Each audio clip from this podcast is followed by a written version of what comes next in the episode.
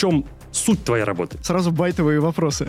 Если он окажется, например, на компе бухгалтера, разумеется, его будет интересовать возможность вывести деньги. Всем привет, OnlyFans. Чем выше, наверное, уровень потенциальной жертвы у этого атакующего, то тем изощреннее будет отправка этого фишингового письма. Там был доклад researcher а, который проанализировал утечку кода Яндекса. Это всегда игра в кошки-мышки тебя самого взламывали? Слушай, на нас э, США ввели санкции. Кто тебе чаще всего звонят? Представители банков или прокуроры? Не скажу.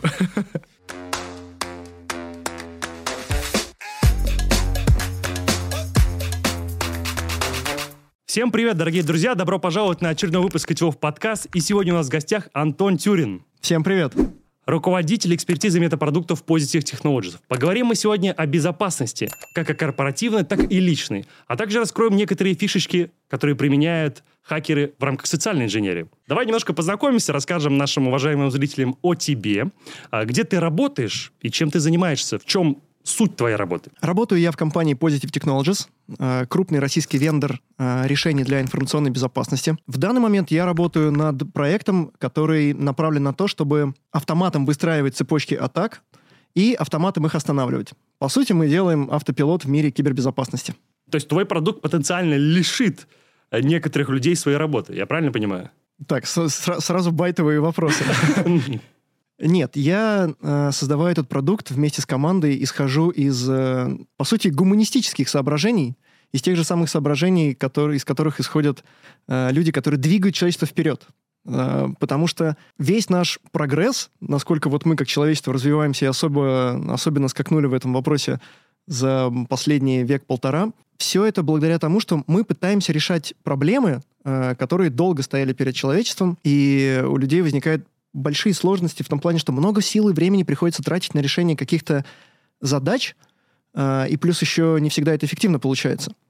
И вот создание такого автопилота в области э, кибербеза, оно, конечно же, отталкивается от насмотренности того, чем занимаются специалисты в подразделениях мониторинга информационной безопасности, какая у них ежедневная рутина. И вот как можно э, снять с них эту нагрузку, и позволить им заниматься интересными вещами, исследованиями, там, подготовкой докладов для конференции, например, ну или просто попить смузи. А можешь чуть-чуть более подробно раскрыть, в чем ну, физически заключается твоя работа? Ты а, проводишь какие-то исследования, ты руководишь блоком разработки или сам непосредственно пишешь код? Долгое время, э, работая в компании, я занимался тем, что изобретал способы, каким образом можно обнаруживать атаки и ловить хакеров. Сейчас, поскольку я занимаюсь разработкой мета-продукта, мета в том плане, что он является совокупностью всех тех знаний и опыта, которые уже накоплены в компании и мной лично. И получается, что а, непосредственно в команде по разработке этого продукта я руковожу экспертизой. А, я вместе с экспертами придумываю, каким образом нам автоматизировать процесс построения этих цепочек атак, основываясь на тех а, детектах, то есть сработок от средств защиты информации, которые поступают к нам от всех сенсоров. От сенсоров, которые э, отслеживают сетевой трафик и атаки в сетевом трафике, э, которые отслеживают атаки на хостах. И мы пытаемся все это вместе взять и соединить в логическую цепочку, цепочку, по сути, состоящую из причинно-следственных связей, для того, чтобы построить целиком весь контекст атаки. Поэтому, по сути, мы занимаемся с экспертами изобретательством, вот, а команда разработки – реализует все наши самые смелые идеи. Ты говорил, что одна из задач — это ловить хакеров. А есть ли какая-то разница между легальными, нелегальными, белыми, черными хакерами, где прослеживается эта граница, и если это разделение вообще на каких-то условных легальных и нелегальных? На мой взгляд, э, в первую очередь разделение начинается на уровне мотивов. Угу. Зачем человек занимается взломами? И вот ровно в этот момент и пролегает граница между теми, кто остается на темной стороне, потому что их мотивация это э, либо кража денег, либо нанесение угу. урона, начиная от репутационного, заканчивая полностью тем, что они э, рушат инфраструктуру компании жертвы. Белые хакеры, по сути дела, обладают теми же знаниями, теми же навыками, используют тот же арсенал, но мотивы у них другие. Они взламывают компании для того, чтобы показать, каким образом они это сделали, дают подробный отчет компании заказчику, и компания понимает, что им нужно починить в своей сфере э, кибербеза, в сфере защищенности, э, для того, чтобы в следующий раз, когда придут, например, уже черные хакеры их ломать таким же образом, так их не сломали. Им было сложнее это сделать. Слушай, очень интересно, как ты попал в эту профессию. Потому что в большинстве университетов, да, препода... сейчас преподают информационную безопасность, но 10 лет назад, я подозреваю, тебе больше 30. А информационная безопасность в университетах в большинстве случаев была бумажного формата. У тебя все-таки, исходя из того, что я слышу, много практики. Где ты ее набирал? И набирал ли ты ее легально? Все началось с э, увлечением, э, по сути, журналом «Хакер». Папа просто в один э, вечер принес маленькому мне журнал и сказал, вот, мне кажется, тебе это будет интересно. Так меня и засосала эта тема. Пытался экспериментировать с тем материалами, которые я узнавал из журнала. Опять же, каждому журналу всегда шел диск, на котором было много инструментов, которые можно было позапускать э, как начинающему, так и, ну, в том числе и продолжающему специалисту в этой области. Поэтому мое увлечение на самом деле идет э, с детства. После этого были олимпиады в профильных вузах, в Институте криптографии, связи, информатики. Затем была университетская пора, в которую я не переставал интересоваться и практиковаться. А вот уже непосредственно в компанию свою я попал после летней стажировки я стажировался месяц, мне понравилось, компании понравилось. Так меня пригласили э, на работу. То есть ты тот самый мальчик, который э, все время просили починить флешки и презентации в школе? Ну, кстати, нет. Скорее там предлагали пойти на какую-нибудь олимпиаду по программированию. То есть, когда он такой, ой, тут Антон, ну давай, ты же у нас Ты же программист. Хакер, ты же ты программист. Там почини. картридж в принтере закончился. Смотри, в зависимости от э, причин хакера, почему он взламывает там, добрые или злые его намерения, может ли черный хакер обелиться и наоборот, возможно, ну, из-за намерений белого, конечно, могут утащить на черную сторону, прийти сказать, Люк, я твой отец. А может ли, наоборот, черный хакер стать белым, условно, его затянут какие-то корпорации? Ну, в фильмах-то точно такое бывает, да, когда его освобождают из-за решетки и говорят, чувак, тебе нужно бороться со злом.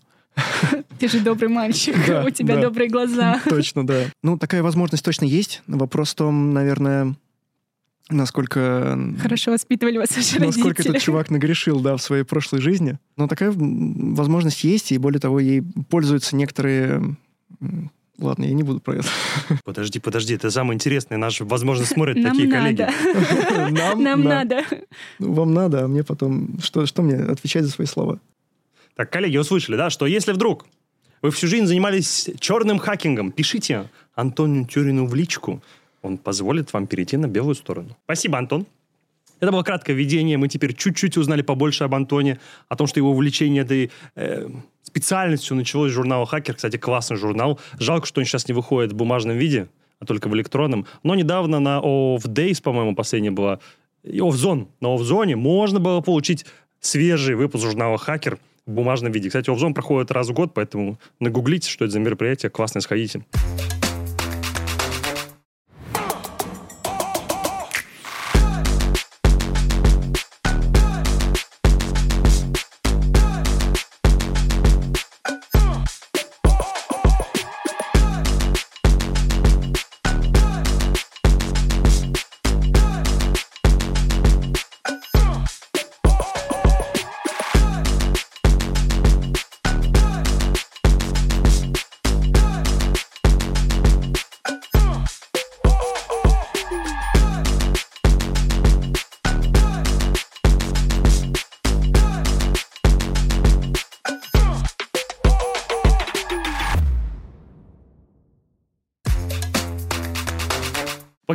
Немножко о важных вещах, которые нужны юридическим лицам. Это корпоративная безопасность. Большинство юрлиц не уделяют этому какое-то особое внимание до момента, пока их данные не утекут, а еще хуже, пока они не получат прямой финансовый убыток. Назови, пожалуйста, самые распространенные уязвимости, с которыми сталкиваются компании вообще сейчас, вот, самые трендовые. Ну, я бы сказал, что эм, самыми распространенными и, наверное, одними из самых опасных уязвимостей являются уязвимости, которые есть э, в программном обеспечении, в том софте, который стоит на периметре компании. Это различные почтовые серверы, это различные VPN-gateway'и, вот, web application'ы, конечно же, то есть э, и прочее. Все, до чего атакующий может легко дотянуться прямо из интернета. Э, слушай, Битрикс очень популярная ERP, я бы сказал, даже не просто CRM. И из моих наблюдений большинство пользуются облачной версией. Ты клонишь к тому, что облачная версия недостаточно безопасна? Разумеется, опасность представляет он-премис версии. Особенно, когда веб-сервер, на котором установлено это программное обеспечение, есть сетевая достижимость с него до внутренних сегментов. Слушай, тогда вот у меня вопрос как у руководителя собственника компании.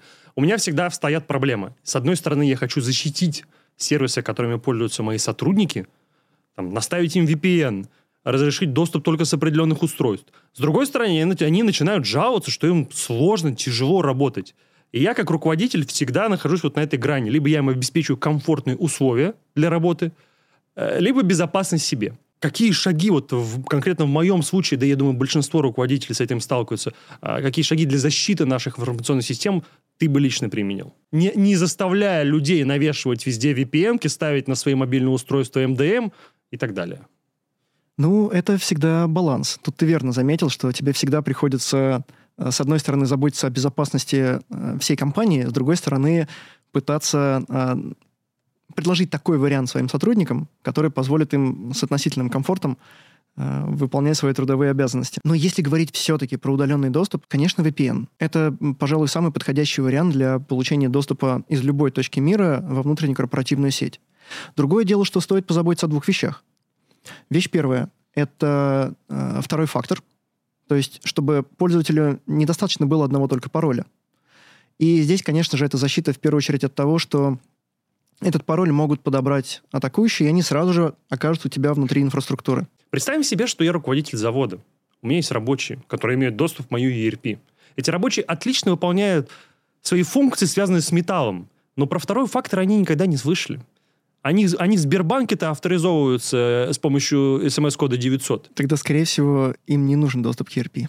Ну как, ну как, я веду учет, у меня работа с э, какими-то чертежами, у меня есть рабочие, у которых есть доступ в ERP в силу выполнения их служебных обязанностей. Но второй, они старенькие уже, им там 60 плюс. Что мне делать с такими ребятами?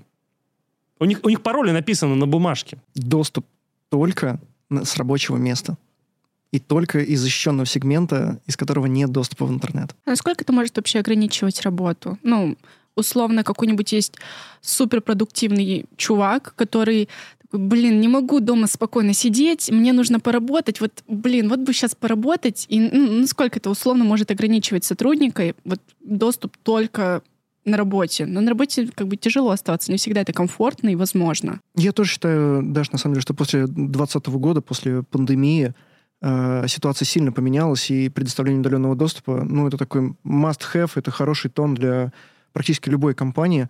Особенно для оператора ЧПУ станка. Э, за исключением операторов ЧПУ станков.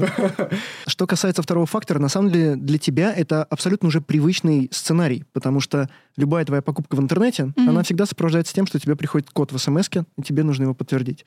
С Никому не говорить по... свой код. Да, с подключением по VPN абсолютно та же история. Я наблюдаю сейчас, что, в принципе, некоторые операторы блокируют VPN-соединение. Есть это обратил, ну, в силу борьбы э, с доступом к нелегальному контенту. Часто блокируют L2TP, и в последнее время начали активно блокировать OpenVPN протокол. Не создает ли это проблем для конечных пользователей? А еще, кстати, по поводу VPN хочу сказать, что если у нашего э, сотрудника нестабильный интернет, например, у нас есть проекты, где сотрудники работают в полях или в аэропорту, там интернета вообще нет, либо он 3G. И подключение VPN из той области создает ну, дикий геморрой. Что делать?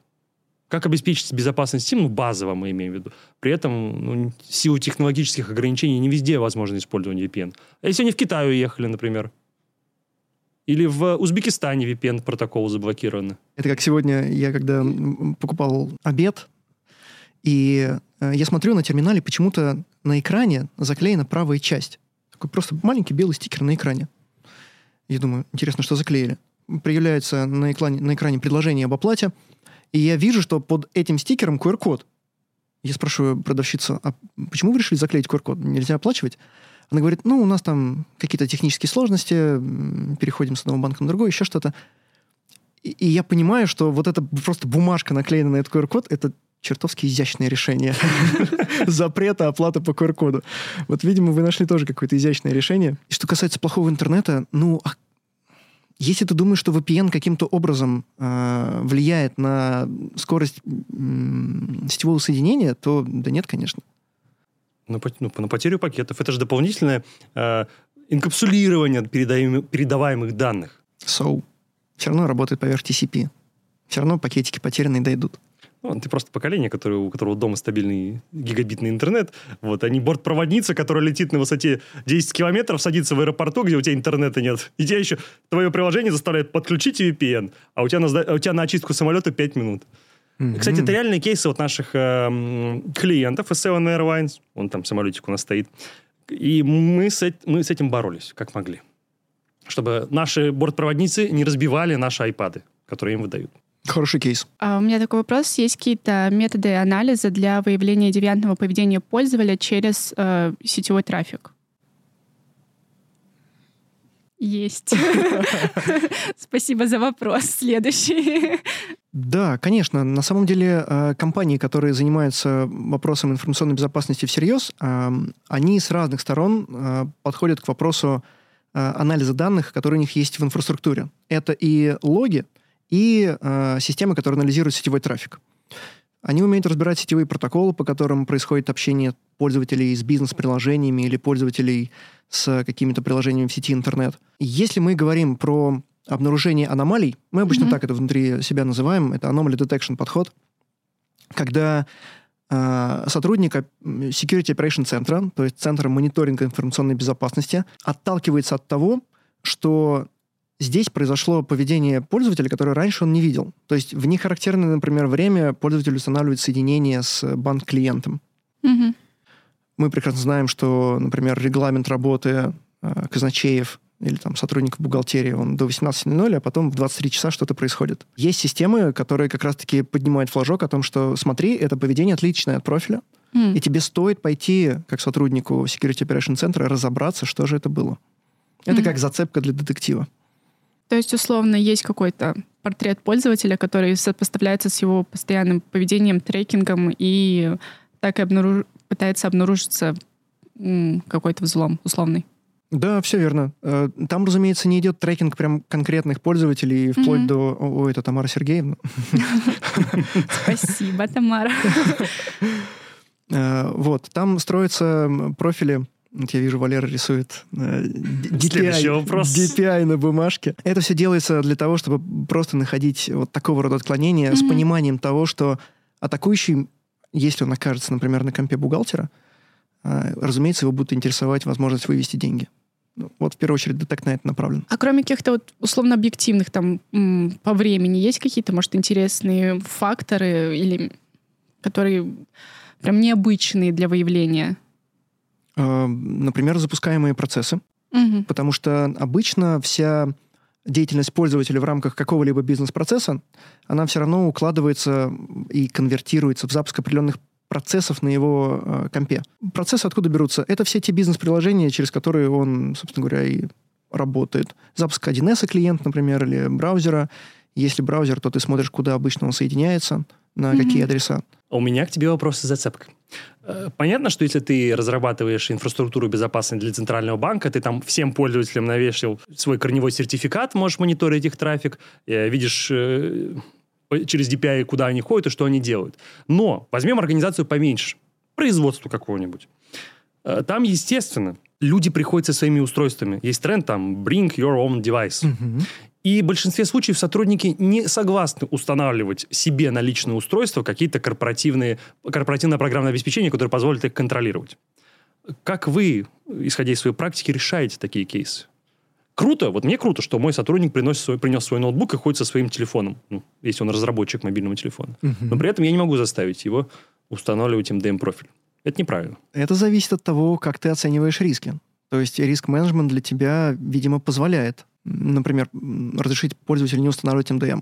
Потому что есть организации, где это даже особо не обсуждается.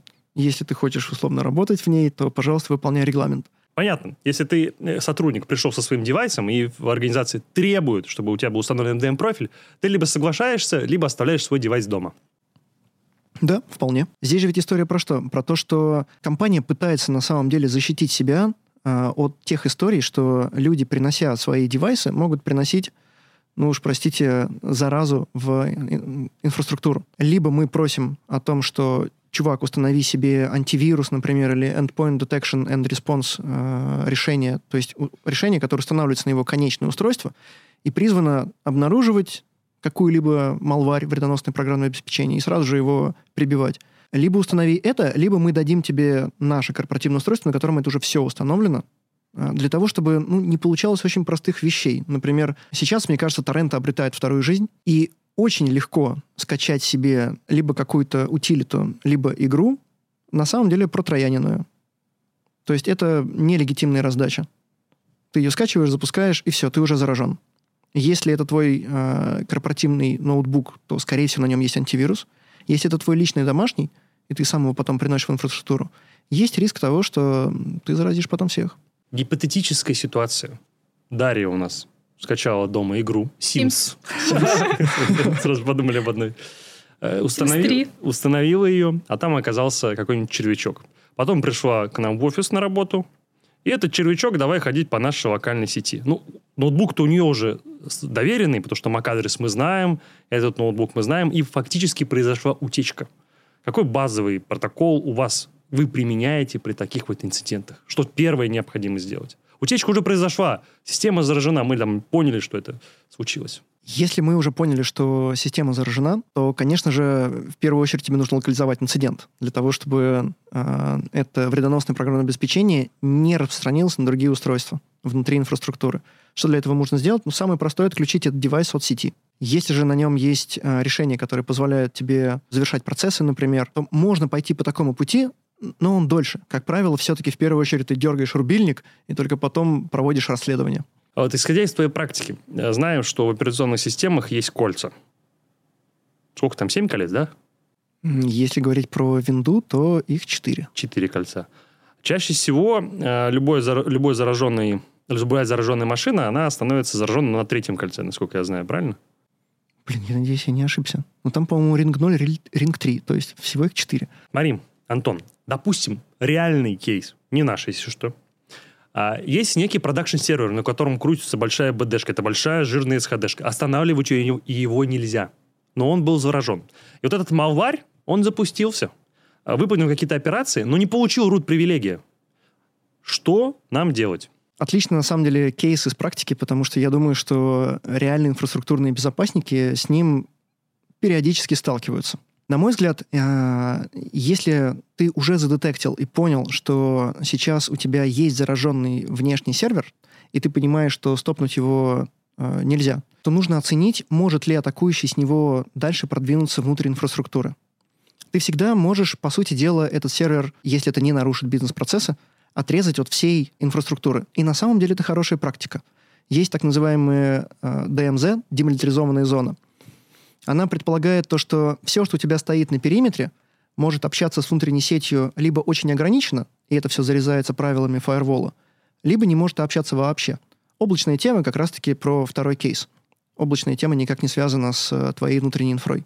Поэтому первое, что ты можешь сделать, это э, локализация вот этого сервера для того, чтобы с него малварь не могла дальше распространяться или атакующие не могли с него дальше развить свою атаку. Затем, конечно же, подключается э, команда, которая расследует этот инцидент и выясняет, что конкретно сейчас атакующие имеют в своем распоряжении с точки зрения контроля над этим сервером. Может быть, они действительно пока не получили рутовые привилегии, и тогда у них не так много вариантов, что они могут сделать. Но в то же время слить, например, ту же базу, если они уже имеют привилегии веб-сервера, то это вполне возможно. Спасибо за подробный ответ. Есть, в общем, экзотический вопрос по поводу ДМЗ. Знаешь, часто наблюдаю у корпоративных заказчиков такую ситуацию. Есть некий production-сервер, который сидит в рамках local network'а, в локальной сети. У него нет доступа в интернет, но у него есть возможность общаться с внешними DNS-серверами. Угу. К чему я клоню? Я сам не пробовал, но я читал о том, что через DNS-запросы можно, в принципе, организовать утечку данных. Понятно, что ты терабайты не скачаешь, но какие-то хэши, ключи, доступы, там, килобайт 50 сделать можно. Как, как на твоей практике часто такое происходит, что такие сервера имеют доступ э, в сеть? И насколько это реально?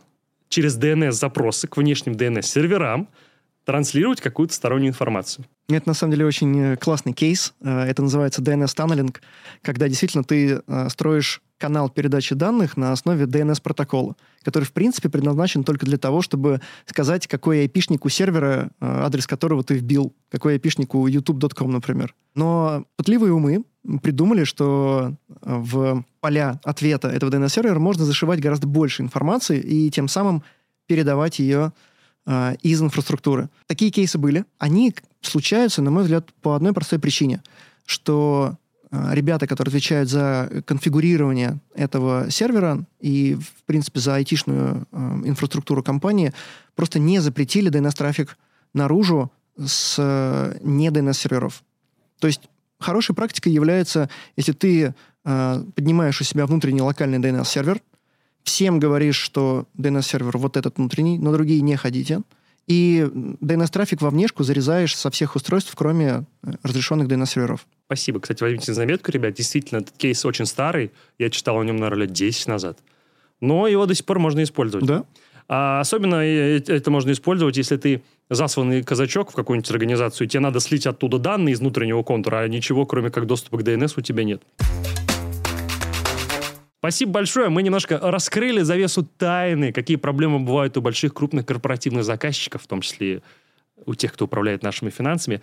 Поговорим немножко о приземленном. Социальная инженерия и безопасность данных. Поговорим, может, для начала сначала, какие роли и вообще задачи выполняют социальные инженеры для проведения атак? Социнж, так же, как и хакинг, он бывает и черный, и белый. Угу. Опять же, от мотивации зависит. Вот. Если говорить про эм, социальную инженерию, э, которую проводят ну, белые хакеры, по сути дела, то э, это вещь, которая делается для того, чтобы проверить, а насколько сотрудники организации бдительны, угу. насколько они умеют распознавать фишинг. Э, поэтому условно происходит сговор белых хакеров с, например, внутренней службой безопасности. И белые хакеры э, делают такую, ну, по сути, таргетированную рассылку, э, целевую. Они стараются э, из открытых источников собрать информацию о компании, о сотрудниках, и сделать рассылку таким образом, чтобы либо тема письма была на злобу дня, либо человек, которому это письмо адресовано, или группа сотрудников, поняли, что это точно к ним. Кликабельная такая повесточка. Да, все верно. Чем больше у тебя процент людей, которые перешли по ссылке, вбили там свои учетные данные или же открыли вредоносные вложения, тем, значит, э, ниже уровень подготовленности сотрудников к тому, что их будут атаковать через э, социальную инженерию. Если мы говорим про социальных инженеров, которые пытаются вымогать у тебя твои личные данные или же делают тебе рассылки с тем, чтобы ты открыла вредоносные вложения, и они потом получили доступ к твоему компьютеру, потому что есть категория черных хакеров, которые торгуют именно доступами в компанию. Угу. Они нередко пробивают как раз-таки через э, социальную инженерию, жертва открывает вредоносные вложения, хакер закрепляется на этой машине, ну и на нескольких еще, например, и он уже выставляет просто на хак-форуме информацию о том, что есть доступ в такую-то компанию. То есть, по сути, они постоянно байтят, чтобы ты тегнул и пошел да? распространять свои данные. А какие еще есть признаки социальной инженерии? Вот я как руководитель, мне очень много писем поступает от сотрудников, от заказчиков, от сторонних организаций, даже от благотворительных фондов. Вообще какие есть признаки, как минимизировать риски фишинга. Потому что когда тебе большой поток писем, в сутки я получаю более 200 писем. Глаз уже не такой четкий. Можно как-то автоматизировать этот процесс? Ты знаешь, Валер, я вот заметил, что если мы говорим про, а, например, публичные, широко известные сервисы почтовые, про Mail.ru, про Gmail, etc., а, про Яндекс, то эти ребята, правда, вкладывают много сил в то, чтобы фильтровать вот такой фишинговый, по сути дела, контент, письма, которые точно тебе не несут пользы. Либо это просто спам, а иногда это действительно байт перейти куда-то и вбить какие-то свои данные. Если же мы говорим про корпоративную почту, когда ты сам поднимаешь у себя почтовый сервер, то зачастую здесь э, нет таких механизмов фильтрации спама. Есть э, системы, которые ты ставишь on-premise, они занимаются как раз-таки антиспамом, вот, но, на мой взгляд, они работают не так эффективно, как системы у больших корпораций. Поэтому, э, вот как мы уже сказали ранее, очень классно делать такие исследования своих сотрудников с точки зрения того, кто откроет, кто не откроет вредоносные вложения. Но, конечно же, это хорошие вредоносные вложения, которые тебе прислали белые хакеры, потому что ты с ними заранее об этом договорился. Если говорить про признаки конкретные писем, надо смотреть, если у тебя в письме приходит ссылка, то куда она ведет. Нередко бывает такое, что в фишинговых письмах у тебя ссылка условно на легитимный сайт.com, но это лишь ее визуальная часть. Если ты наведешь мышкой на эту ссылку, ты увидишь, что на самом деле там URL содержит в себе какой-то абсолютно трешовый сайт.com, вот, и приведет тебя точно не туда. Поэтому э, внимательность э, это, наверное, одно из таких важных оружий. Если говорить про письма, когда, которые к тебе приходят с вложениями, то лучше такие вложения проверять антивирусом. Если ты понимаешь, что этот отправитель раньше тебя особенно не присылал, и тут он присылает тебе какой-то архив, и говорит, Валерий, посмотрите, пожалуйста, лучше чекнуть антивирусом. Э, слушай, по поводу писем. По умолчанию все подразумевают, что там Gmail или Яндекс или даже корпоративная почта сканируют наши письма на предмет вирусов. Но я заметил такой новый вид атак, когда присылают архив, так. а в рамках содержимого письма пароль к этому архиву. Точно. То есть локальный антивирус, который расположен у провайдера, проверить это письмо не может. Но я могу открыть этот архив, так как я человек и догадаюсь ввести пароль. А внутри обычный Word-документ с угу. макросом. Угу по твоей статистике, э, насколько часто такие атаки или часто просто присылают Excel-ку, PDF-ку, exe-шку? Я бы сказал, что чем выше, наверное, уровень потенциальной жертвы у этого атакующего, выше с точки зрения того, что они что-то смыслят в IT и слышали про фишинговые атаки, то тем изощреннее будет отправка этого фишингового письма. Потому что та история с архивом и паролем рядышком, который ты описываешь, это в первую очередь э, попытка обойти э, так называемые песочницы. Потому что очень часто в корпорациях стоит программное обеспечение, которое все письма принимая, извлекает из них вложения и прогоняет через динамический анализ в так называемой песочнице. Если там по результатам запуска этого вложения происходит какая-то подозрительная активность, например, почему-то WordExe устанавливает сетевое соединение вовне на неизвестный IP, и этот IP принадлежит точно не Microsoft. Тогда такое поведение считается подозрительным, и почтовое вложение просто блокируется. Оно не дойдет до получателя. Слушай, вот э, я лично как, блин, раскрою, наверное, немножко свою безопасность. Но, допустим, если я работаю с какими-то экзешниками или файлами, которые вызывают у меня подозрения, я все отправляю на вирус Total. Абсолютно все. Насколько я правильно делаю и насколько можно доверять ему. Я не с точки зрения того, что доверять э, то, что данные утекут, а с точки зрения того, что он действительно вовремя выявит потенциальный вредонос. Я хочу сказать, что, во-первых, твои данные утекают. Ну, меня это не беспокоит. Я, я отправляю туда данные, которые, которых сомневаюсь. Э, есть, на самом деле, целые такие подборки того, что, что интересного удается найти на VirusTotal с точки зрения чувствительных документов. Там и различные договоры, которые точно не стоило светить. Там и персональные данные. Поэтому лучше на VirusTotal проверять хэш этого файла, нежели сам файл. Посчитать хэш можно буквально в Total Commander правой кнопкой. Ну ведь Word-документ, ну в большинстве... С экзешки, которую ты скачал с GitHub, там понятно, хэш будет. Но я говорю о том, о вложениях от заказчиков, которые мне кажутся подозрительными. Понятно, что там файл будет уникальный, и хэш будет уникальный. Так или иначе вынужден буду загрузить туда файл. Правильно ли я вообще делаю? Если ты э, считаешь, что в этом файле, скорее всего, нет никаких э, чувствительных данных, которые могут тебе в первую очередь нанести урон, то ты на самом деле делаешь классную вещь. Почему? Потому что даже если у этого файла э, сейчас нет вердиктов, все равно он, скорее всего, будет разобран, и либо подтвердится, что он действительно легитимный, и все антивирусы поставят напротив него зеленые галочки и скажут, все в порядке, либо же обнаружится, например, новый вариант малвари, потому что группировки хакерские, которые э, и рассылают тебе иногда под видом заказчиков вредоносные вложения, они постоянно изменяют свои э, нагрузки вредоносные, в том числе в этих вордовских документах, для того, чтобы их просто не детектили. Это всегда игра в кошки-мышки. Да, вот по поводу обсуфикаторов. Поможем немножко тут. Обфускаторов. В общем, программное обеспечение, которое позволяет, э, э, скажем так, пропатчить мой экзешник, чтобы он детектился антивирусами. Mm-hmm. Что мне делать, если я черный хакер? Я знаю, что на Total мне идти не стоит, потому что это все разойдется потом по другим антивирусам. Как мне чекать мои бинарники, чтобы, чтобы они не утекали? Антивирусным компаниям. Ты хочешь от меня советы для черных хакеров? Это не советы, просто вопрос.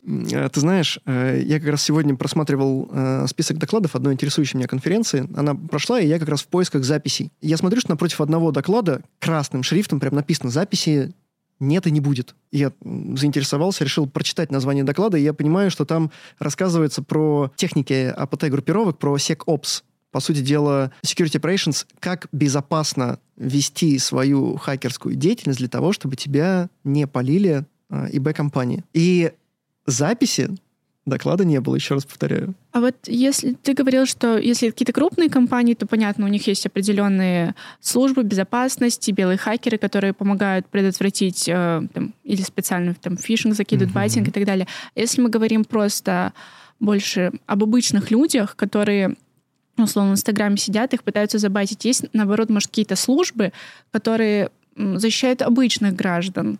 Ну, или какой-то сервис э, у крупных компаний, который пытается предотвратить подобный байтинг, фишинг э, для обычных людей, которые просто пришли поюзать приложение или какой-то сайт. Смотри, ведь тебе, скорее всего, э, информация о том или ином, тот или иной байт, та или иная фишинговая ссылка, она приходит тебе через какой-то канал связи. Либо Мгм. по почте, либо в мессенджере. Провайдеры, которые тебе эти услуги предоставляют, WhatsApp, Telegram, э, почтовые сервисы, они как раз-таки много усилий прикладывают к тому, чтобы такие ссылки до пользователей не доходили. А если и доходили, то стараются минимизировать это. Многие телеграм-каналы, на них поступают э, какие-либо жалобы, они прибиваются. В WhatsApp аккаунт точно так же, ты всегда можешь его репортнуть и блокнуть. Вот. Но сказать, что ты прям можешь эм, сама проверить, я, пожалуй, таких сервисов не знаю. А вот, ну, если мы говорим о каком-нибудь э, классическом поведении байтеров, не знаю, как их правильно назвать. Социоинженеров. Ну, нет, я, наверное, больше э, хакеров, которые пытаются какие-то достать твои данные, а, у них определенный паттерн. Они делают Ага. условно определенные аккаунты, ведут одинаковые. Почему большие крупные компании, например, Мета, запрещенная социальная Мгм. сеть э, на территории Российской Федерации, они не отслеживают это поведение и сразу не предотвращают это, чтобы заведомо предот- э, защитить своего пользователя. На самом деле отслеживают. Просто видишь, даже предотвратить это не всегда бывает возможным. Мгм. Дело в том, что тебе приходится, как, э, ну, там, той же Мете, например, пытаться понимать, что написано, например, в том или ином сообщении, для того, чтобы проанализировать его на предмет вот этого самого байта, той самой фишинговой составляющей.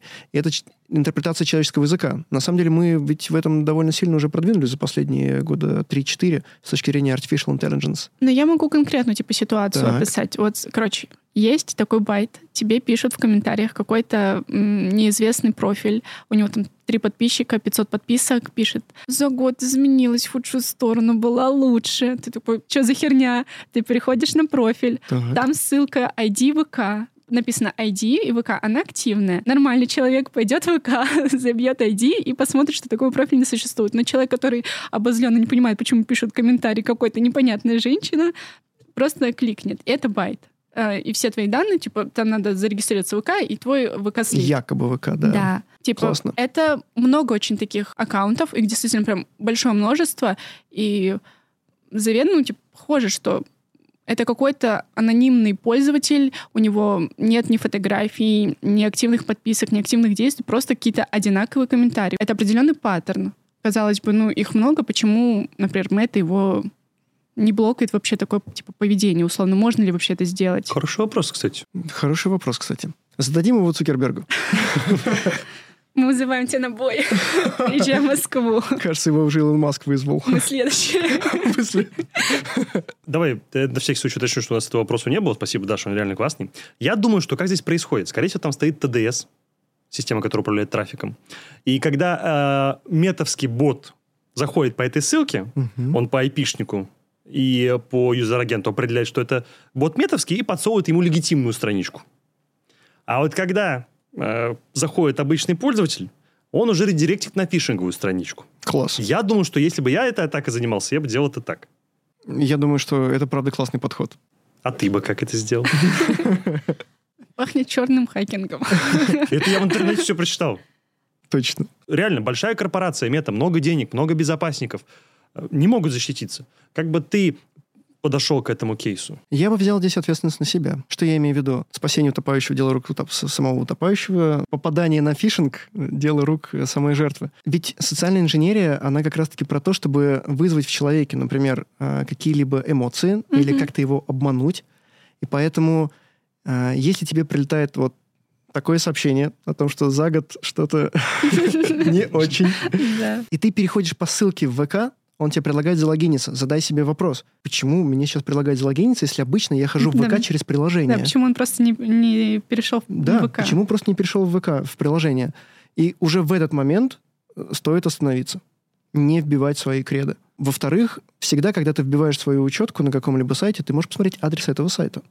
Если ты видишь, что это непривычный тебе ВК-ком, одумайся. Насколько оно правильно показывает, когда открывается, так скажем, в условном браузере в самом Инстаграме? Он же не приходит там в Safari, например, или в Chrome.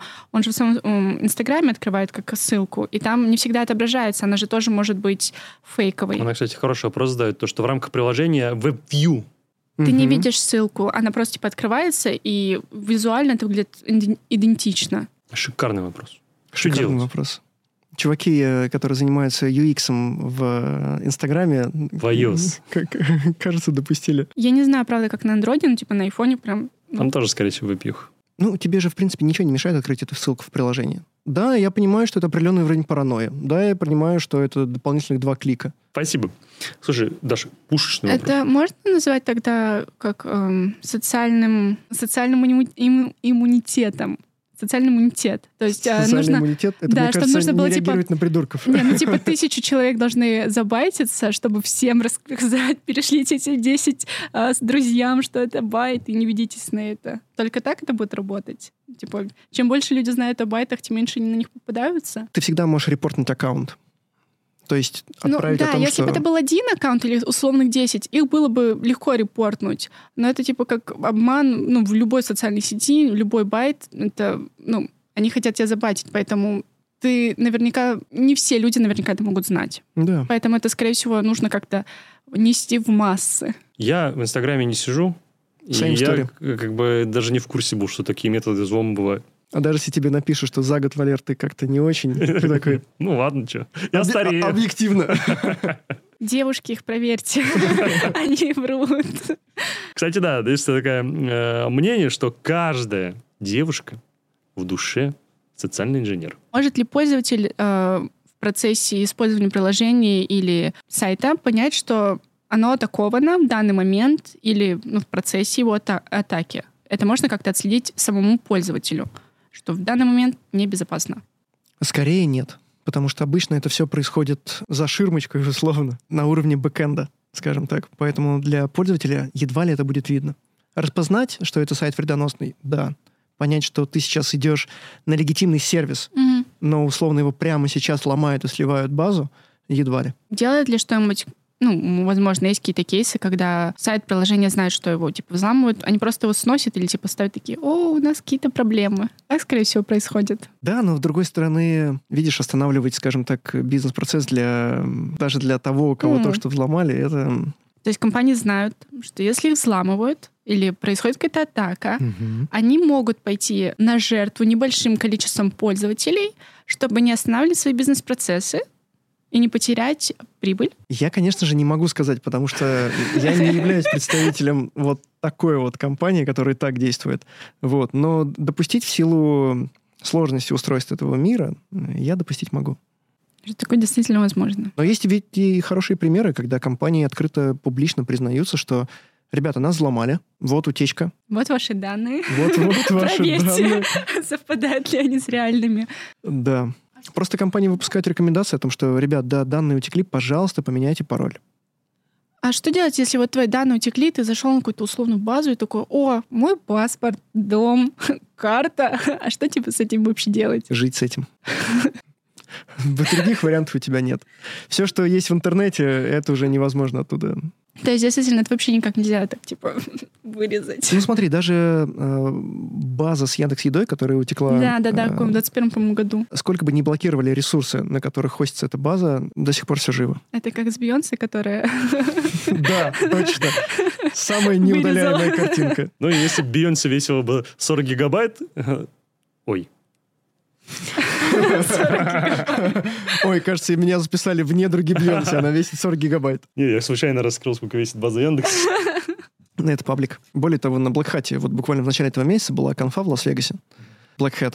Что, там всем magnet ссылку раздавали на скачивание, что ли? Там был доклад researcher'а, который проанализировал утечку э, кода Яндекса, в деталях рассказал, какую информацию о пользователях собирают. Кстати, по поводу сбора информации. Вообще, вот, э, фишинг — это устаревший, устаревший формат атак. Хотел бы у тебя, как у человека, который держит руку на пульсе, узнать, какие сейчас намечаются тренды социальной инженерии, к чему нам стоит готовиться? Как человек, который держит руку на пульсе, хочу сказать, что фишинг чертовски актуален. Ну, помимо фишинга, что-то новое. Э, раньше же не было звонков на телефон с просьбой там, заплатить, чтобы на тебя не заводили уголовное дело. Слушай, кстати, вот э, такое ощущение, что объем сливов достиг какой-то критической массы, потому что за последние две недели мне поступило столько звонков с незнакомых номеров, на которые я не стал отвечать. Возможно, я не получил парочку доставок из-за этого. Вот. Но всплеск прям ощутим, потому что сливы буквально за одну неделю там сразу несколько баз сливается. Ничего с этим не поделать. Если говорить про актуальность фишинга, он по-прежнему актуален какие-то новые виды атак, ну, кажется, что просто тебя будут долбить все больше и больше звонками, все больше таргетировать эти атаки. Если, например, условно утекает база какого-либо банка с э, знанием о том, что у тебя, как у клиента этого банка, есть там кредит, то атакующие будут звонить и говорить, обращаться к тебе, во-первых, по имени и отчеству, как обычно делают сотрудники банка, а во-вторых, говорить, что у вас просрочка по кредиту такому-то, открытому тогда-то на такой-то объект. У человека, который это слышит, он понимает, что о нем очень много знают. Вероятнее всего, о нем знают так много легитимно. Но на самом деле из-за большого количества уже слитых баз э, эта информация, к сожалению, доступна сейчас и злоумышленникам. Спасибо. Э, такой личный вопрос. Кто тебе чаще всего звонят? Представители банков или прокуроры? Люди из тюрьмы. Сотрудники ЖЭКа. Надо за воду платить. Просто из-за домофон скидываться. А, нет, я правда забыл, все нормально. Мне раньше, на самом деле, часто звонили ФСБ, ну, мы говорим про то, что они представляются таким. ФСБшники, прокуроры угрожали мне уголовными делами. А из банков мне практически не звонят. Хотел узнать твою статистику. Ты, видимо, трубки не берешь. Я трубки не беру, потому что, правда, порой либо ты просто чертовски занят на работе, тебе не до телефонных звонков, либо еще помогают приложения, которые являются ну, определителями номера. О. У нескольких крупных э, разработчиков программного обеспечения в России есть такие приложения. Вот у меня к тебе вопрос. Mm. Многие девушки пользуются get-контактом для того, чтобы мы говорим про незамужних девушек или без парней, для того, чтобы определять информацию о своем молодом человеке. Но немногие знают, что get-контакт сливает всю телефонную книжку. Насколько безопасно пользоваться вот этими определителями? Ну, с определителями, к счастью, история другая. Но потому что... GetContact тоже себя как определитель позиционирует. Но ты понимаешь, ему выгодно позиционировать себя как определитель. И при этом он, да, сливает всю базу. С этими приложениями ситуация другая они поставляют тебе знания на телефон о том, какие номера к каким категориям относятся, есть ли на него э, сообщение о том, что это спам. Им нет смысла, пожалуй, сливать твою телефонную книжку. Ну, особенно с учетом того, какие корпорации это делают. Очень хочется все-таки продолжать верить в человечество. Можно ли тогда сделать гипотезу, что сервисы, которые являются действительными определителями номеров, пользуются слитыми базами? Кстати, да. Ну, как гипотеза, мы не утверждаем, но как гипотеза, что, ну, откуда у них тогда эти данные? Это любопытно. Пользуются желтыми страницами Москвы. Вопрос такой. А какие последствия возникают у компаний, а, из-за которых были слиты данные? Ну, они кроме выводов что-то делают, не знаю, пытаются выкупить, э, закрыть, подать иск на этих хакеров? На мой взгляд, такие компании в первую очередь извлекают уроки выводы. Да, они делают выводы. После каждого такого инцидента следует расследование. Каким образом их взломали и почему эти данные утекли? Зачастую эти расследования находят прям очень конкретную причину, из-за чего это случилось, выстраивают всю цепочку э, действий атакующего – и компании после этого вводят у себя какие-то регламенты, э, по которым э, ограничиваются доступы. Для компании это порой является такой стряской, дополнительным стимулом к тому, чтобы еще раз э, сделать ревью того, у кого есть доступы, например, к продакшн-системам и критическим данным. И зачастую это приводит к тому, что, да, регламенты ужесточаются, и это скорее на пользу. Давай немножко поговорим о личной безопасности, а не только о корпоративной. Особенно вот меня и большинство волнуют, какие вектора атак сейчас существуют на персональные данные. Сейчас у нас у всех есть госуслуги. Сейчас, кстати, начало появляться большое количество сайтов, где предлагают авторизироваться через госуслуги. Например, это, это может являться утечкой. Каким образом я, как физическое лицо, могу защитить свои данные, чтобы мой паспорт не пошел по рукам? Что мне не делать? Ну, наверное, не давать сканировать его на входе в БЦ. Вот это, кстати, отлично. А ты знаешь, вот э, ну, мы сталкиваемся с такими кейсами, охранники, чувствующие себя, чувствующие себя богами, требуют, чтобы они отсканировали. Что делать? Как апеллировать? Ну, не с юридической точки зрения. Эпилировать. Апеллировать. Ты знаешь, есть история про это. Была американская компания, которая занималась утилизацией старых копировальных аппаратов. В некоторых этих аппаратах были жесткие диски для того, чтобы хранить копии отсканированных документов. И э, видишь, ты даже не подразум... можешь не подразумевать, что твои данные, когда э, ксерокопируются, например, могут сохраняться на жесткий диск серкса, но, тем не менее, такое случается. Если мы говорим про то, как защищать свои персональные данные. Правительство делает какие-то шаги в этом. Создали несколько лет назад закон о защите персональных данных, по которым все данные, которые компании собирают о своих клиентах, например, они обязаны эм, хранить в соответствии с определенными требованиями по защите этих самых данных. Но ты сам прекрасно знаешь, что буквально каждую неделю происходят утечки этих самых персональных данных, взламывают компании, начиная от эм, какого-то госсектора, заканчивая сервисом твоим любимым, на котором ты книжечки читаешь. Да, там нет копии паспорта, но там уж точно есть твоя почта и хэш пароля. И ты клонишь к тому, что у меня везде пароль одинаковый. Да. Ну, у меня нет, у меня генератор стоит. Это круто. Это круто, потому что ты как раз-таки не поленился, скажем так, не стал делать так, что а, пофигу, даже если взломают, не страшно. Конечно, лучше гораздо, если у тебя на разных сайтах разные пароли. Благо сейчас парольные менеджеры уже настолько хорошо встроились и интегрировались в среду пользования, скажем так. Если у тебя iOS, то Apple за тебя, по сути дела, распознает формочку ввода и говорит, о, кажется, это форма ввода пароля. Хочешь пароль безопасный? А мы тебе его еще сохраним в связку ключей для того, чтобы ты его не запоминал. И в следующий раз оттуда просто подставим. Вообще, насколько это э, хранилище, оно безопасное? Насколько, типа... Я вот не использую Google Chrome'овский Password Manager. У меня отдельная софтина стоит, KeePass. Очень древняя, ни к чем не связанная, и я вручную копирую логин и пароль. Ну вот они окей разные, могут быть любые для под любого пользователя, но насколько они действительно э, безопасны? Ну, если мы говорим про технологии Apple, то связка ключей А шифруется, Б mm-hmm. хранится в облаке, и доступ к этому облаку и по паролю, и по специальному коду, который приходит на твое устройство легитимное. Слушай, ну сколько у Apple было э, взломов и сливов, э, бедная Дженнифер Лоуренс и прочие звезды. То есть э, и Apple, на самом деле, не супер безопасно. То есть по желанию это можно взломать. Вот поэтому... Come on, Кевин Митник, mm-hmm довольно известный персонаж в ИБ-тусовке, в хакерской, он однажды сказал, что нет заплатки от человеческой глупости. There is no patch for human stupidity.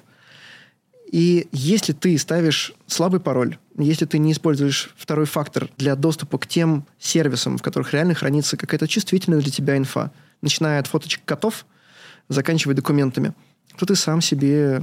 Сам себе враг? Да. Сам себе хакер. Почти похакано. Валер, насчет того, что ты не используешь парольный менеджер в Chrome. Это классная тема. Почему? Потому что существует э, вредоносное программное обеспечение класса стилеры, те, которые крадут. Профили браузера. Да. Если они запускаются в твоем э, окружении пользователя, то они могут получить доступ до паролей сохраненных. По этой причине в браузерах э, надо, надо подумать, прежде чем сохранять. Потому что есть риск, если ты подцепишь малварь, то твои данные могут утечь. Спасибо за ответ. Я как бы ожидал его. Просто хотел, чтобы ты его раскрыл. Большинство действительно на самом деле не знает то, что хранение пароля в браузере не является безопасным способом. На мобильном устройстве еще более-менее но так или иначе у вас все равно синхронизируется все с компьютером обыкновенным, где у вас может быть оказаться троян. Продолжим тему про пароли и хранилище паролей, например, в том же Apple, когда твой пароль слишком простой, наверное, а, он тебе уведомляет, что этот пароль слит. Угу. Он прям, по-моему, такую же плашку прям присылает, что этот пароль находится в общем доступе. Все верно. А что делать в таких вообще ситуациях, кроме как поменять пароль, наверное? Это самый простой и действенный способ. А помимо? Не надо помимо. То есть ничего, просто меняем пароль, такие, да, все. Первое, поменять пароль.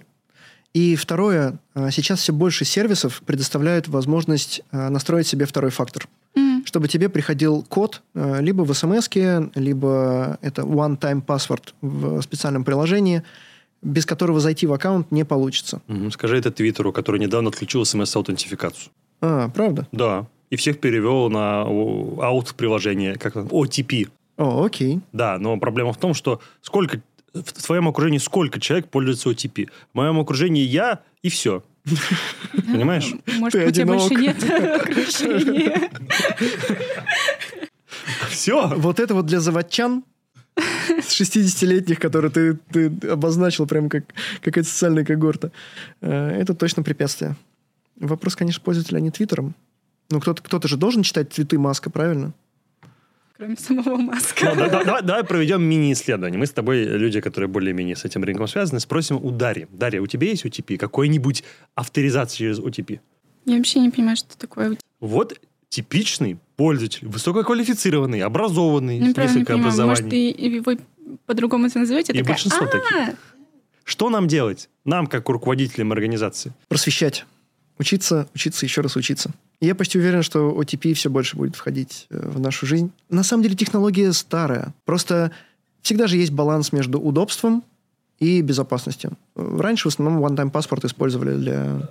Э, Вот по поводу надежности технологии. В июле месяце Google Out, ну не из приложения, а аутентификатор, начал синхронизировать э, OTP аккаунты на свои сервера. Что ты по этому поводу думаешь? То есть раньше у нас каждое физическое устройство, оно было друг от друга ограничено. А теперь, имея один Google аккаунт, я могу между ними синхронизировать свои OTP доступы. Я поэтому в Google House не вошел в аккаунт. А что? А, ты просто не вошел. Просто не вошел. Так можно. И это работает. Так что выйди из аккаунта, может быть, ты потеряешь э, уже занесенные туда сервисы, для которых генерится OTP-шка, но потом просто добавишь заново. Объясни, пожалуйста, большинству, что такое ТП. One-time password. Одноразовый пароль. У него есть небольшой срок жизни, в среднем 30-60 секунд. Он генерится для входа в конкретный сервис. То есть ты вбиваешь свой пароль, у тебя в приложении генерится, генерится еще этот одноразовый пароль, и он, по сути, является вторым фактором. И ты, вводя вот эти два пароля, успешно аутентифицируешься в системе. Как обычному пользователю сохранить свои, обезопасить свои финансовые данные и вообще транзакции э, в приложениях при онлайн-покупках? Кажется, что сейчас э, мы достаточно сильно перекочевываем в маркетплейсы, в Да. которых у тебя уже сохранены платежные данные, и это значит, что вбивать свою карточку каждый раз не надо. Конечно же, есть сайты, на которых э, приходится вбивать данные своей карты, но здесь надо следить за тем, куда ты вбиваешь. Если у тебя появляется диалог, там, например, одного из твоих банков, окошечко, и ты видишь, э, что у тебя открылось окно, в адресе сайта указан знакомый тебе банк, то, в принципе, все окей, все безопасно. Если же сайт, на котором ты собираешься совершить покупку, а, предлагает тебе покупку почему-то ниже рынка по стоимости, это первый звоночек. Возможно, они тебе ничего не продадут и просто угонят данные твоей карты. Во-вторых, у тебя не открывается как раз-таки окошко, в котором ты вводишь как в... 3D Secure. Да. Это, это как OTP, только 3D Secure. СМС-очка. Да, но видишь, смс-очка. В чем история? Если ты уже вбил данные твоей карты, своей карты, и это просто ушло атакующему, Мгм. Он может воспользоваться этим. он может воспользоваться, потому что э, не все сайты требуют э, подтверждения от банка, тот самый 3D Secure. Самый бесючий сайт это Cloud Payments. Все, все его встраивают в свой, в свой сайт, и ты такой, у тебя в фрейме загружается фор- Мгм. да, форма для ввода карты, и я сижу и каждый раз вынужден генерировать одноразовую карту, потому что я не понимаю, это фишинг или не фишинг. Хороший у Cloud тебя... Payments, пожалуйста, заставляйте своих э, пользователей редиректить на ваш сайт. Я вам доверяю, но на посторонним сайтам не доверяю. Верно. А насколько вообще безопасно хранить э, в приложениях, на каких-то даже безопасных маркетплейсах, у которых, может быть, нет приложения пока что, э, свои вообще данные карточек? Мы можем сегодня сказать, что безопасно, а завтра происходит взлом одной из таких э, компаний, и мы уже меняем свое мнение. Расскажу опять кейс небольшой. Э, Недавно было бум среди пользователей Wildberries. Как действуют пользователи Wildberries? Они накидывают себе огромную корзину, поскольку можно ее по частям выбирать и что-то конкретно оплачивать. Поэтому просто они накидывают огромную корзину там, на десятки, сотни тысяч рублей, И в какой-то момент, так как карта сохранена, Мгм. она просто списалась. Просто деньги списались, и ну, у кого-то было там на 100 тысяч, на 300, и просто деньги ушли в один момент. И звоночек, приходите за своими покупочками на точку Вайлдберриз. Может, это Нормально пошопились. Может, девушки так это и обман? У меня такого не было. может быть, это байт. Мне кажется, это выдумка. э, Само списалось. А карточка не твоя, мужа. Ну, дай бог, дай бог всем таких мужей. Данные твои сохранены, они вроде как бы никуда не утекли, но денежки списались, даже если ты это не планировал. Ну, к счастью, согласно закону о защите прав потребителей, ты все можешь вернуть обратно. Ну, Кстати, на Вайлдберриз тебе пишут комиссию, и если было какое-нибудь невозвратное бельишко, ты его, ну или какие-то товары, ты его не вернешь. В каком мире я живу? Я в этом даже не в курсе. Страдания консюмеризма. Мужчины, займитесь своими женщинами, начните что-то покупать. Да. Поставьте лимиты на карты. Поставьте лимиты. Никаких лимитов. Покупайте все на Вайлдберриз. Немножко продолжая о вопросах личной безопасности. Каждый из нас с этим сталкивался. Едем мы за границу, едем в место, где наш телефонный оператор наш не ловит. Мы все начинаем подключаться к Wi-Fi сетям. Чаще всего это Wi-Fi сети без пароля, то есть вообще без шифрования, открытые. Какие бы ты дал рекомендации э, нам, как пользователям? Это неизбежно. В аэропорте, в больнице. Ну, ты понял. Если мы говорим про, ну, скажем так, территорию, на которой тебя все-таки ловит мобильная связь, и у тебя хватает гигабайтов, а лучше раздать телефона. Это самый нормальный вариант. Если же у тебя нет такой возможности, ты привел хорошую ситуацию, в которую я и сам попадал, ты прилетаешь в другую страну, у тебя роуминг, и, соответственно, э, надо каким-то образом, условно, такси заказать. Включаешься к Wi-Fi аэропорта и пользуешься. Здесь можно, пожалуй, уповать только на то, что те приложения, которыми ты пользуешься, например, тоже для вызова такси или приложение для бронирования отелей, что они, все данные, которые ты вбиваешь, передают по шифрованным каналам на свои сервера. Для банковских, например, приложений это must-have, это обязательная история, которая проверяется аудиторами. У банков по-другому нельзя. Если же это, например, не банковская сфера, то, наверное, зависит от того, насколько крупный провайдер этого приложения. Скорее всего, если это какой-то крупняк, то у него точно есть регламенты по безопасности, и твои данные будут передаваться в шифрованном виде. И при таком раскладе подключение к публичной сети, которая, да, по сути, является эфиром, который все могут слушать, и все видят данные, которые передают все клиенты, подключенные к сети. Все это можно перехватывать и пытаться находить там что-то интересное. Есть целый ряд атак э, с этим связанных. Ну, ты говоришь, что TLS SSL. Верно. Так вот, все-таки не все пользователи эксперты в области информационной безопасности, и часто э, даже легитимно, например, провайдеры в аэропортах производят митом атаку там. Пытаются переадресовать пользователя на страничку аэропорта, выдать какую-то ему рекламную информацию или засунуть в трафик пользователя свою рекламу. И что у пользователя возникает? Что мы не можем подтвердить этот, легитимность этого Да. сертификата. Большинство что нажимает? Ну, по твоей статистике. Продолжить. Вот. А что вместо? VPN, подними VPN. Тебе к Wi-Fi надо подрубиться. Ну, то есть ты подрубился к Wi-Fi. А, ты имеешь в виду, подними VPN и через VPN уже сиди. Ну, кстати, это хороший кейс. Хорошее решение. Если мне что-то не нравится среда, в которой я нахожусь, то я скорее подниму VPN и пойду уже точно по шифрованному каналу. Конечно, встает вопрос о легитимности твоего VPN-провайдера. Поговорим о трендовой вещи. VPN. VPN существует двух типов, ну, для большинства. Это свой собственный на личном сервере. Это И- для меньшинства. Для меньшинства, да. И для большинства это те, которые скачаны в Google Play или App Store. Так вот, первый вопрос. Насколько безопасно с ними взаимодействовать, особенно передавать свои личные данные через каналы, которые они предоставляют? Я сейчас добавлю немножко э, еще уровень паранойи подниму, что даже тот VPN, который ты поднимаешь у себя на VPS, на выделенном э, виртуальном сервере, надо понимать, что этот сервер все равно хостится у хостинг-провайдера. Я думаю, что у хостинг-провайдера может быть возможность получить данные, если очень понадобится. Например, по запросу из органов компетентных. Это раз. Поэтому понятное дело, что если ты мамкин хакер и даже поднял на своей VPS э, VPN-сервер, вот, все равно за тобой придут. Что касается публичных провайдеров э, VPN, здесь э, две истории. Если мы говорим про какой-то крупняк, какой-нибудь NordVPN, ExpressVPN, все, что теперь в России не работает, они себя позиционируют как люди, которые не хранят никакие логи, Proton VPN тоже так себя позиционировал.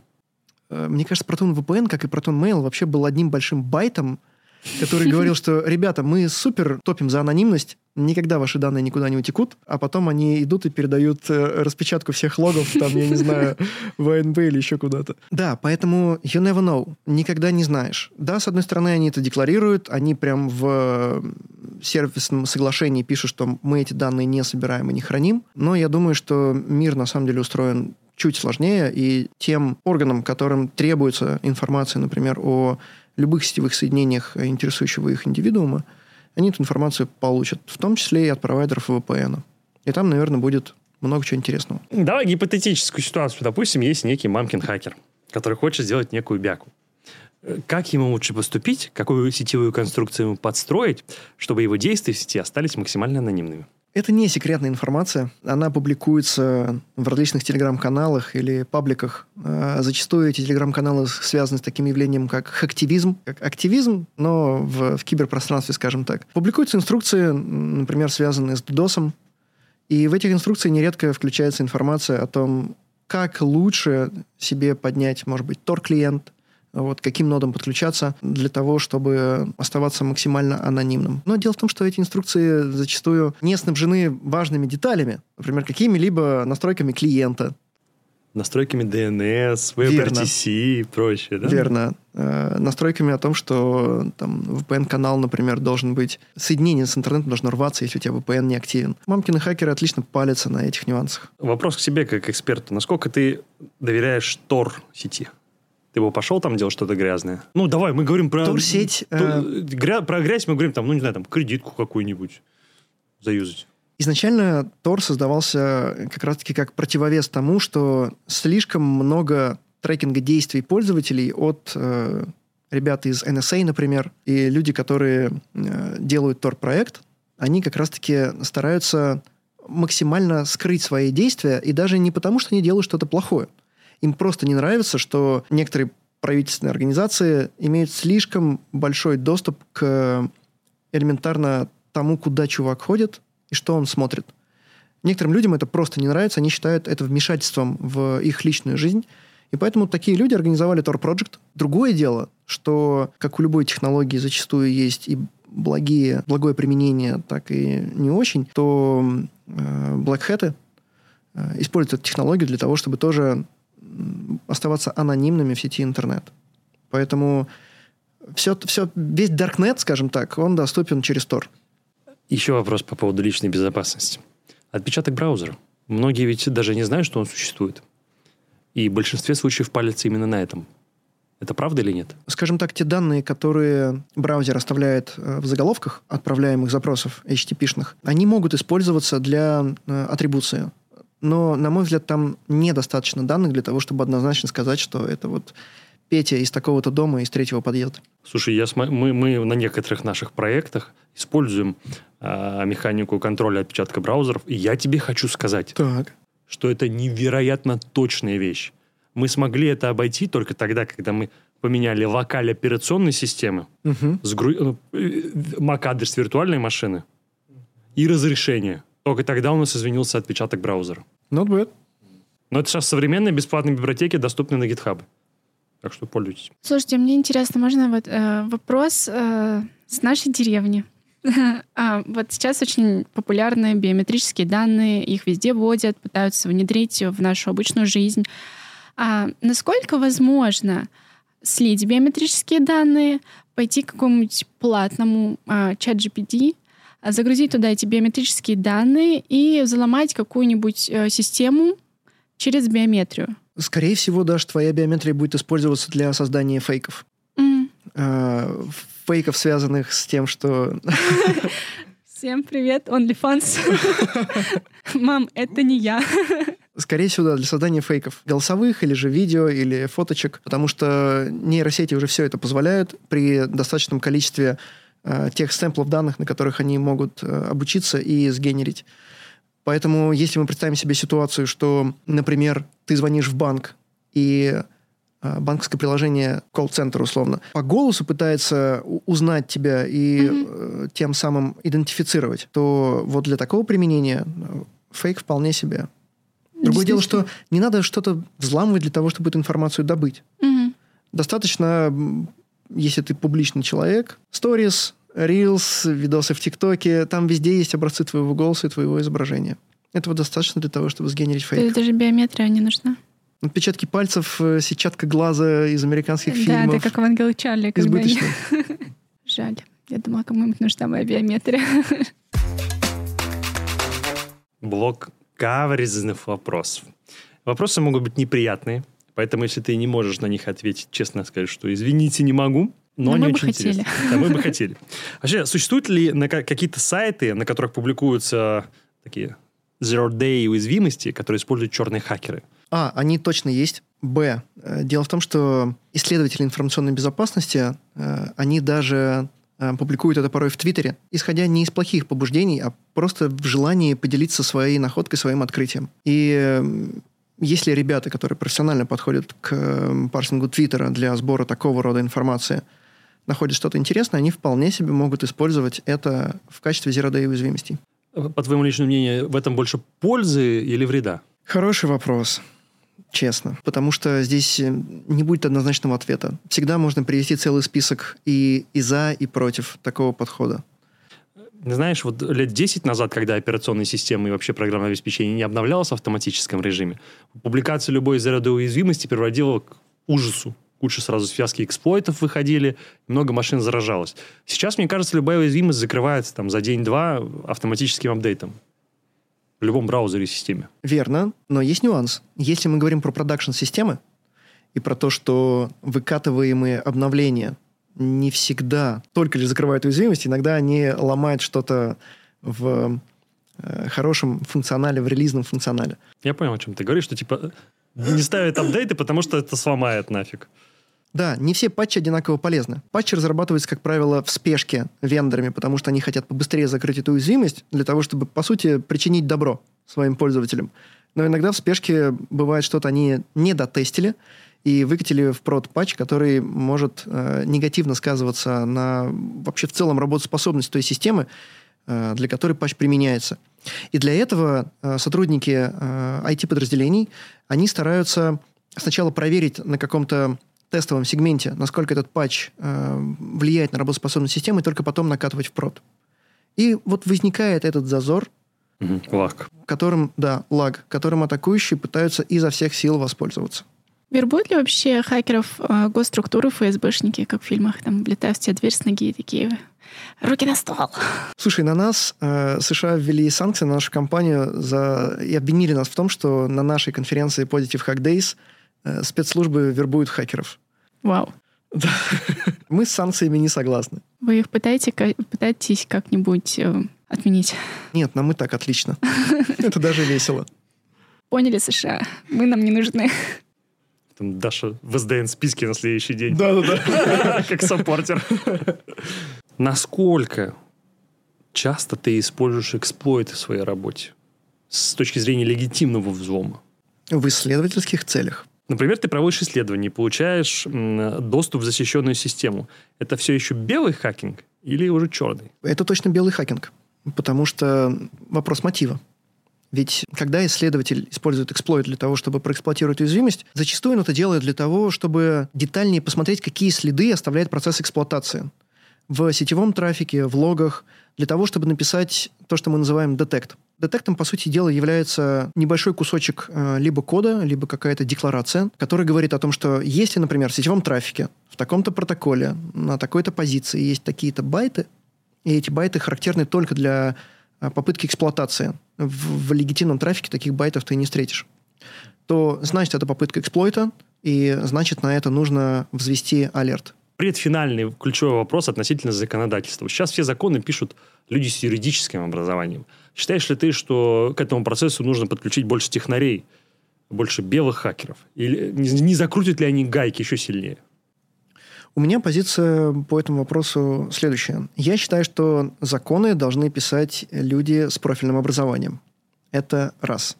Другое дело, что супер важно, если ты пишешь закон в какой-то э, области, по какой-то отрасли, тебе точно нужны отраслевые эксперты, которые э, не позволят в законодательстве допустить э, какую-то грубую ошибку, которая приведет к тому, что закон строг, но его надо байпасить потому что по-другому работать не получится. Поэтому, на мой взгляд, симбиоз законодателей с э, ребятами из cybersecurity, из нашей индустрии, это залог хороших и правильных законов, которые только будут повышать уровень защищенности наших компаний. А есть ли вообще какие-то госзаказы для взломов или, наоборот, для проверки безопасности? Определенных сервисов, например? Да, конечно. Э, заказчики нанимают компании по информационной безопасности белых хакеров для того, чтобы они проверили защищенность. Например, скоро грядут выборы в Москве, mm-hmm. вот, и я уверен, что все сервисы, связанные с онлайн-голосованием, уже были проверены белыми хакерами. Mm. Если же мы говорим про черных хакеров, то есть такое явление, как uh, State-Sponsored uh, APT, то есть группировки, которые спонсируются государством, для того, чтобы эти ребята, по сути, работали как кибероружие. Mm. Государство, спецслужбы заказывают у этих черных хакеров, или же черные хакеры являются сотрудниками таких спецслужб, и эти группировки атакуют те цели, которые им указали. Есть прям набор исследований, которые определяют такие группировки, атрибуцируют их, говоря, что это вот хакерская группировка такой-то страны с определенной долей вероятности. В Северной Корее такая группировка Точно. делает часть ВВП. Точно эти ребята обворовывают сингапурские банки. Самые завербованные хакеры, о которых мы спрашивали. Общие, такие простые вопросики. Хочу побольше тебя узнать. Самая сложная, необычная уязвимость, которая попадалась на практике? В двух словах. Мне кажется, что самое сложное и необычное – это та, которая возникает в привычном для тебя компоненте. Условно, в инфраструктуре есть сервер сертификатов – ты всегда воспринимаешь его как компонент, который только выдает сертификаты и используется для проверки их. А потом атакующие находят, что через него можно выпускать поддельные сертификаты на любую учетку в домене. Вот у тебя уже, по сути, архитектурная проблема, да, архитектурно заложенная уязвимость, с помощью которой ты можешь высоко поднимать привилегии в домене. Ну, это, это крутой кейс ты привел. Это как с э, взломанной адешкой читал твою статью на Хабре. Можно сколько угодно защищать систему, но если у тебя есть возможность авторизоваться везде, толк от этого нет ноль. А кто самый крутой белый и черный хакер, по твоему мнению? На мой взгляд, самыми крутыми являются ребята, которые постоянно, а, исследуют, и, б, результаты, результаты своих исследований публикуют. В индустрии, по сути дела, те ребята, которые являются спикерами на Black Hat, на DevCon, на каких-то профильных ИБ-конференциях, и они из года в год развивают свои исследования и делятся этим сообществом, вот, на мой взгляд, такие хакеры самые крутые. Какой, по твоему мнению, самый безопасный браузер, э, сервис, мессенджер и криптокошелек? Самый безопасный тот, который стабильно обновляется. Делает это часто. Бумажный? Да, он обновляется в декремент, из него постоянно пропадают деньги. Э, я говорю про, про браузер, про э, мессенджер. На самом деле, теми, которые, те браузеры, которыми мы сейчас на ежедневной основе пользуемся, лучше использовать их. Потому что mm-hmm. у них точно есть свое сообщество исследователей безопасности, как внутреннее, так и внешнее. И эти ребята точно часто выпускают апдейты. Никакого клабхауса. Это уже прошедший тренд. Даже любопытно, если вот сейчас залететь в комнаты клабхауса и посмотреть, кто там собирается. Возможно, никто не постучит. Ну и финальная часть нашего подкаста — это блиц-опрос. Всего четыре вопросика. Отвечай да или нет, если есть возможность пояснения. Ну, коротенько. Тебя самого взламывали? Да. И такое ощущение, что все, чем я сейчас занимаюсь э, в сфере информационной безопасности, это моя месть хакерам, которые меня в детстве сломали и угнали карточку мою диалапную. Я понимаю твою боль, у меня тоже был диалап. Что ты выбираешь? Windows, macOS или Linux? Я выбираю э, Windows с линуксовой виртуалкой. Согласен, хороший выбор. Тогда следующий вопрос. iPhone или Android? Боюсь, что у меня уже просто дело привычки. Это iPhone. Дисковый телефон. iPhone. Потому что безопаснее или потому что удобнее? Э, потому что, правда, дело привычки. Уже просто больше 10 лет. Ну и финальный вопрос. Где ты хранишь пароли? В парольном менеджере. Каком? Не скажу. Спасибо большое, дорогие друзья, за то, что вы посмотрели наш выпуск. Он подошел к концу. С нами был Антон Тюрин, Криворученко Дарья. Валерий Котелов. Подписывайтесь на наш канал, ставьте лайки. Самое главное, задавайте вопросы в комментариях. И ТикТок, не забывайте про него. Рад был всех видеть. Спасибо большое. До скорых встреч. Всем пока. Пока-пока.